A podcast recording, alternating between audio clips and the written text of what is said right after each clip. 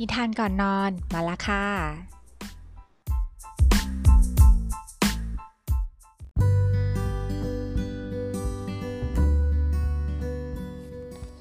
พระเจ้าสุปพุทธะผู้เป็นพ่อของพระนางพิมพา โกรธแค้นที่พระพุทธเจ้าทิ้งนางพิมพาไปออกบวช อีกทั้งยังเป็นพ่อของพระเทวทัต เมื่อพระเทวทัตบวชแล้ว ตั้งตนเป็นศัตรูของพระพุทธเจ้า ท่านผู้เป็นพ่อก็โกรธแล้วก็ไม่ชอบพระพุทธเจ้าไปด้วย วันหนึ่ง พระพุทธเจ้าเดินทางไปรับนิมนต์ ระหว่างทาง คณะของพระเจ้าสุปาพุทธะได้นั่งขวางทางอยู่ ไม่ว่าใครจะขอก็ไม่ให้ไป ท่าน ไม่ยอมแล้วก็นั่งดื่มเหล้าขวางอยู่ตรงนั้น เมื่อไม่สามารถเดินทางต่อไปได้ พระพุทธเจ้าจึงเดินทางกลับ จากนั้นพระเจ้าสุปาพุทธะก็ได้ส่งคนไปสืบข่าว ว่าพระพุทธเจ้าจะตอบกลับมาอย่างไร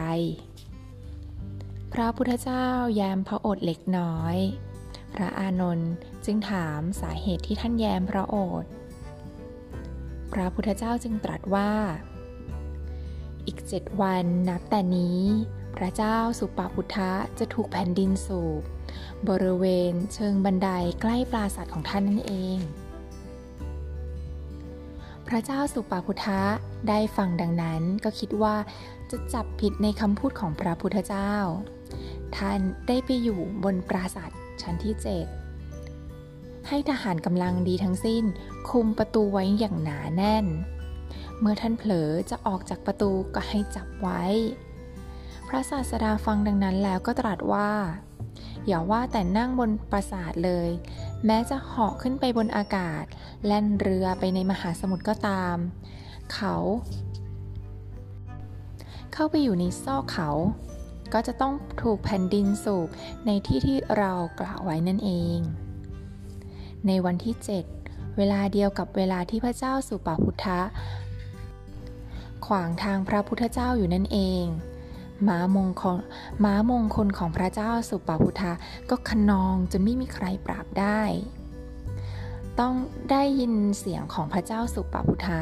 ม้าตัวนั้นถึงจะหยุด พระเจ้าสุปาพุทธะได้ยินทรงทราบความแล้วก็ลืมเรื่องทั้งหมด คิดจะไปปราบม้า วิ่งออกมาที่ประตู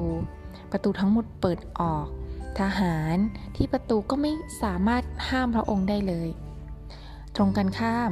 ก็กลับโยนพระองค์เป็นทอดๆ แล้วก็ลงไปข้างล่าง แผ่นดินเริ่มแยกออกมา แล้วก็สู่พระเจ้าสุปาพุทธะลงไปที่อเวจีมหานรก